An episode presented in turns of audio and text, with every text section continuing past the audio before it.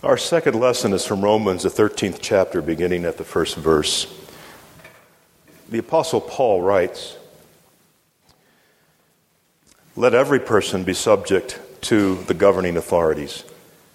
For there is no authority except from God, and those authorities that exist have been instituted by God. Therefore, whoever resists authority resists what God has appointed, and those who resist will incur judgment. For rulers are not a terror to good conduct, but to bad. Do you wish to have no fear of the authority? Then do what is good, and you will receive its approval. For it is God's servant for your good. But if you do what is wrong, you should be afraid, for the authority does not bear the sword in vain. It is the servant of God to execute wrath on the wrongdoer. Therefore, one must be subject, not only because of wrath, but also because of conscience. For the same reason, you also pay taxes. For the authorities are God's servants, busy with this very thing. Pay to all what is due them taxes to whom taxes are due, revenue to whom revenue is due, respect to whom respect is due, honor to whom honor is due. Owe no one anything except to love one another. For the one who loves another has fulfilled the law. The commandments you shall not commit adultery, you shall not murder, you shall not steal, you shall not covet, and any other commandment are summed up in this word love your neighbor as yourself. Love does no wrong to a neighbor, therefore, love is the fulfilling of the law. This is the word of the Lord. Thanks be to God. Amen. So I want to express my sincere and heartfelt appreciation for the gift of this recent sabbatical. I served three congregations before coming to faith, and not one of them had a sabbatical policy. In fact, I didn't know that faith provided sabbaticals until I'd already interviewed and accepted the call to become your senior pastor. I was looking through the personnel manual, and I saw this in writing, and I wondered, is this just in writing or is it reality? And you can imagine my uh, pleasant surprise when I was assured that this sabbatical policy was real and it was there to bless all the pastors. And it has been indeed a rich blessing. Now, I want to share with you a reality of pastoral burnout, and I don't mean that as a complaint. But I think you know how life has changed for all of us these last 30, 40 years, and that includes congregational ministry. The expectations of a pastor are not what they were when I finished seminary in 1984. And again, that's not a gripe, it's just an observation. Lifeway Research Group indicates that over 50% of new pastors in the last 20 years left the ministry within the first three years. It was just too much. Only 10% of all pastors make it to a 30 year mark or eventually retire. So, faith sabbatical policy is a true blessing to every member of my pastoral staff, and we're all exceedingly grateful. And next year, Pastor Jerry will be enjoying his first sabbatical, and I'll be there to cheer him on and bless him as he takes that time away to grow, rest, and be renewed. I'm refreshed, brothers and sisters. I'm ready for another six years. And I'm ready to continue working hard for you and equally hard with you in fulfilling our mission as a people of God.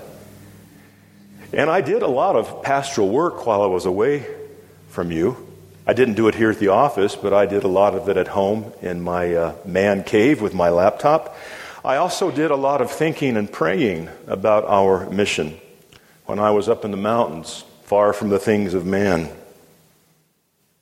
I once again experience gratitude that we know what we're about here at Faith, that we have a clear, concise mission. Many of our members have this mission written on their hearts. They can recite it verbatim. If you're visiting today, you may not know our mission. It's right there printed on the cover of your bulletin. Our mission is to lead people to Christ, incorporating them into the life of the church and equipping one another for effective Christian living. This meditation today and next Sunday's Church and State Part 2 uh, really pertain to that third component of our shared mission what it means to live effectively as God's people, as Christians. One important aspect of living effectively this side of heaven means understanding ourselves as being in the world but not of it as citizens of the state, to be sure, but also citizens of the higher holy kingdom of God. So today and next weekend, we're going to focus on church and state and how we are called to live, to serve effectively as followers of Jesus Christ in each. Now, yesterday we had a memorial service for Joanne Abbott. And you may not even know her name, but if you have ever been prayed for, or if you've ever asked us to pray for a loved one, a coworker, a classmate, or a friend here in worship, Joanne was part of our prayer chain, and she prayed for those individuals. She may have been praying for you on a daily basis from our home. And some of the church members who were here yesterday went looking around and found the bulletins for worship. And when one brother saw the title of the sermon, he said, So, after sabbatical, you finally going to let us know what you think about Donald Trump? and he was a little disappointed when I told him no. Not from the pulpit. This sermon is not about politics or politicians. I won't be talking about Donald Trump, Hillary Clinton, Gary Johnson, or any other presidential candidate. And when I said those very words last night, one of our members waited for me after the Saturday service to chastise me because she said, You didn't mention Jill Stein, and that was my candidate of choice. Let's all just take a deep breath, shall we? Please, as I've said before, and I will say again, to my day of retirement or my last sermon before I die, whichever comes first, this pulpit is the place where your pastors are called to preach the Word of God, and anything I might say about a particular politician would be my strong personal opinion. And my opinions are strong, aren't yours? But my opinions won't save you or anyone else from sin and death, and your politics and your opinions won't save you from hell either. This pulpit is for declaring God, God's Word, the gift of the Savior Jesus Christ, and what the Lord has to say to each one of us about our calling to be his people.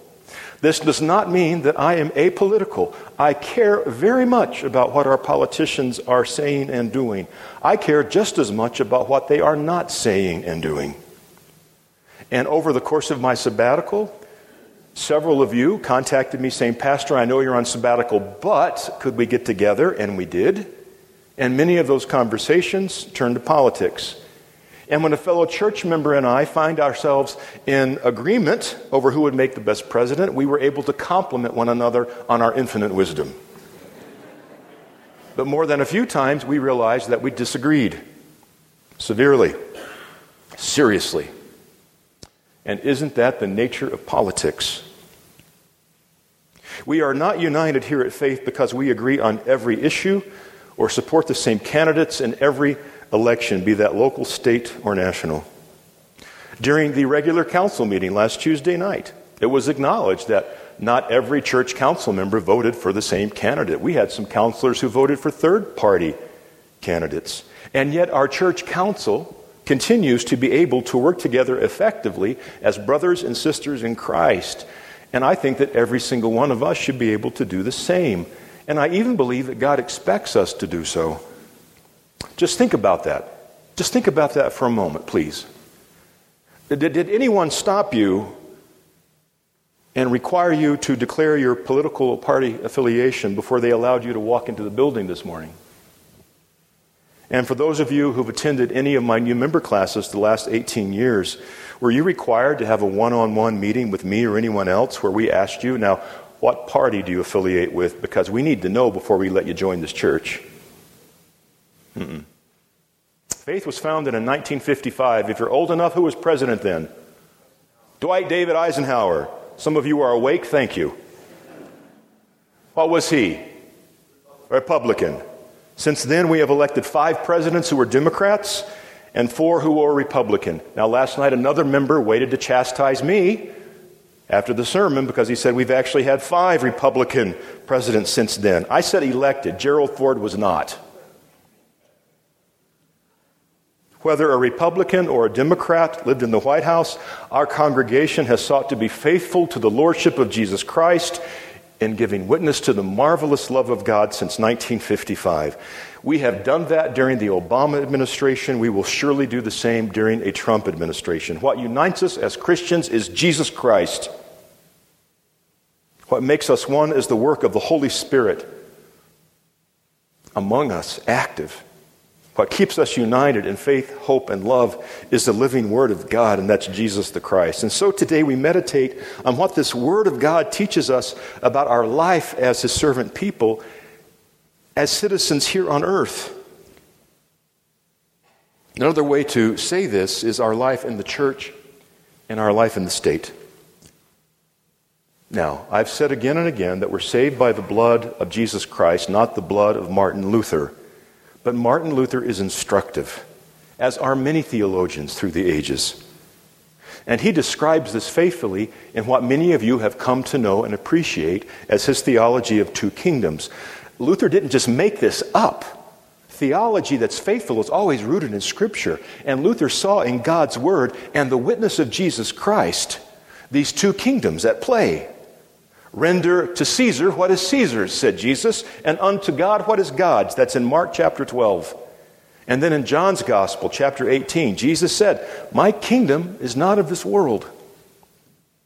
So Luther rightly came to understand that as followers of Jesus Christ, we live in two kingdoms while we are on earth. The kingdom of Jesus Christ, he refers to as the kingdom on the right, where Jesus sits at the right hand of the Father. And then, using that imagery, he says the kingdom of this world is the kingdom on the left. When Christ comes again, all the kingdoms of this world will be over, they will end. When Jesus returns in glory, his kingdom and his kingdom alone will reign forever and ever. Imagine this. Think about it, friends. When Jesus comes again in glory, there will be no more political campaign ads. No more commercials. Isn't that enough to make you shout, Amen, come Lord Jesus? But until that day arrives, you and I have to work out our faith in this dual citizenship in both the kingdom of our Lord and the kingdom of this earth. And it is this dual citizenship that Paul is really addressing in his letter to the Romans. Listen to those first verses again, please. Let every person be subject to the governing authorities. For there is no authority except from God. And those authorities that exist have been instituted by God. Whoever resists authority resists what God has appointed. And those who resist incur judgment, for rulers are not a terror to good conduct, but to bad. Isn't that interesting that Paul says every person, every person should be subject to the governing authorities? He was telling his fellow Christians, You're not exempt. All people and in Paul's day, that would have meant faithful Jews, that growing band of Christ followers, the Christian church, and all those Roman Gentiles who worshiped all the what we would call false gods. Similarly, the laws of our land today are meant for everyone Christians and pagans, Buddhists and Mormons, Anglicans and agnostics. Paul would remind us that everyone is accountable to government, not because government is all powerful, and certainly not because government is perfect, but because somehow in the mystery of God's ordering of the world, the authority of the land, the authority of government, is something instituted by God. Just pause right there. This is what the word teaches us. The authority of government has been instituted by God. Did you know this? Did you know that the Word of God teaches us that order, law, government, authority is the Lord's idea? Many people, even some Christians, wrongly think that government is something that we cooked up, that it's just mankind's idea, and that God is so busy being God, He has no interest in or time for such, such, such temporal, worldly affairs. Think back to when Jesus was on trial. Pilate took him and had him flogged, whipped, beaten. The soldiers mocked him as he's wearing the purple robe and the crown of thorns fleshed into his, pressed into his flesh. The angry crowd is shouting again and again, Crucify him. And Pilate says, Where do you come from? Do you remember? Jesus is silent. Pilate's a little indignant. You won't talk to me? Don't you know who I am? Don't you know that I have authority? I can set you free or I can have you crucified. And think on what Jesus said next. You have no authority over me except what has been given you from heaven. Now, historians would say that Pilate's authority came from Rome, from Caesar himself. But Jesus says otherwise, doesn't he? As Christians here in these United States, we can and I think we should rejoice in the freedom we have to elect our government officials. But whether Christians today are living in a democracy, a republic, a monarchy, an oligarchy, even a dictatorship, we believe what Jesus told Pilate. Earthly authority is secondary to God's holy authority. And it's God who ordained that there should be order when it comes to our life together as people of a particular city, state, or nation. Public order is God's idea. The details of how we flesh that out and go about forming and shaping our local governance, well, those things are left up to us, aren't they? But that brings us to another point that's all too often misunderstood about this teaching. While it's true that government is part of God's ordering of the world he loves for the sake of our common good, it is not God's idea, and it is not the Lord's intent that governments should become corrupt or evil. Paul said rulers are not a terror to good conduct, but to bad. This is certainly true when rulers understand what Paul already put forth about their authority having its source in a greater authority in God. But when those entrusted with worldly authority do not understand their place and the ordering of things and the true source of their power and the God to whom they are all accountable, then they can, in fact, become enemies of God, enemies of grace and mercy and truth. When rulers themselves turn from God and become instruments of evil, then Christians by no means are required by faith to obey their laws, their regulations, their edicts. If a Christian in Germany followed the anti Semitic hatred of Hitler in the Third Reich, I don't know how that Christian's conscience could not have been in terror. And sadly, thousands of Christians ignored their citizenship in the kingdom of God and followed the hateful, diabolical, genocidal practices of the Fuhrer. They may have been good Nazis according to the Third Reich, but I ask you, were they being faithful Christians? Again, we turn to God's Word for insight here. Acts chapter 5. Peter and the apostles are in Jerusalem, you remember. They're in trouble again with the authorities. I read for you from that fifth chapter. And then the captain with the officers went and brought them, but without violence because they were afraid of the people. And when they brought them, they set them before the council, and the high priest questioned them, saying, We charged you strictly not to teach in this name, Jesus. And yet here you fill Jerusalem with your teaching, and you intend to bring this man's blood upon us all.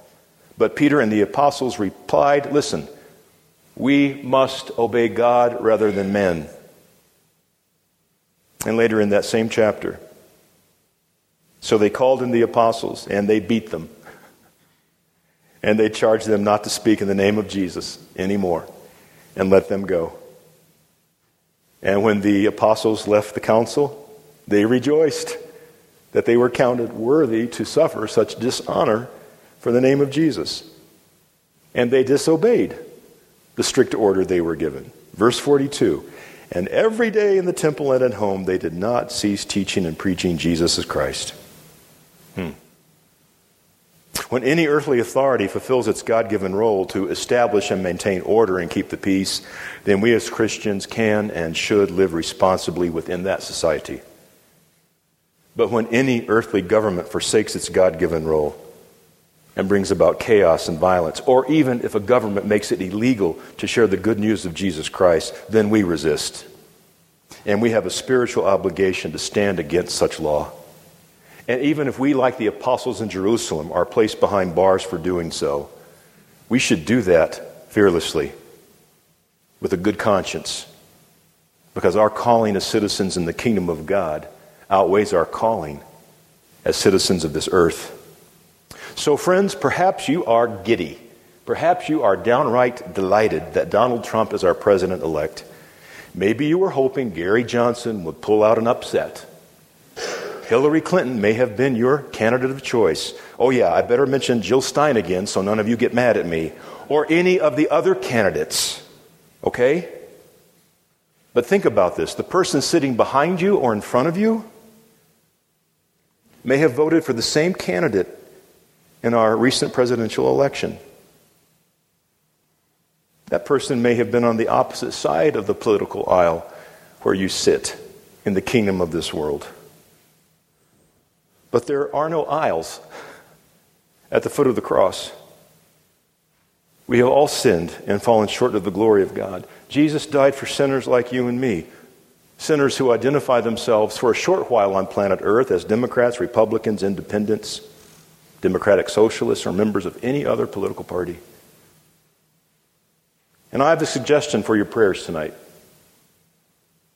John chapter 17. That entire chapter is a prayer of Jesus as he's about to be betrayed, tortured, and crucified. And in John 17, Jesus is praying even then for us today that his people, his church, would be one, even as he and the Father are one. I've been praying on that chapter a lot since the election. I've been praying for our congregation daily that we would be one as Christ prayed that we would be, giving witness to his lordship. And then we can talk over coffee, over beverage of choice, about our preferred candidates. And we might strongly, vehemently disagree.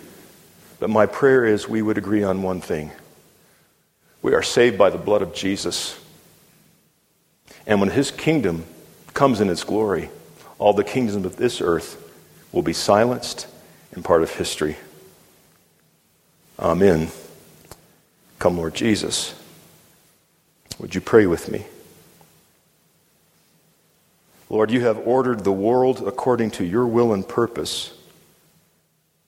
You are the giver of life, the sustainer of life. You are the one who instituted governing authorities upon the earth. We pray for all those entrusted with power and authority in our life together as a nation, a state, as a city. Turn all of us from evil or selfish ambition. Give to us and to all in positions of leadership a right sense of duty and honor, not just to our country, but to you, the Lord of life. Bless your people near and far with wisdom and courage in all things, to the glory of your name, through Jesus Christ our Lord. Amen.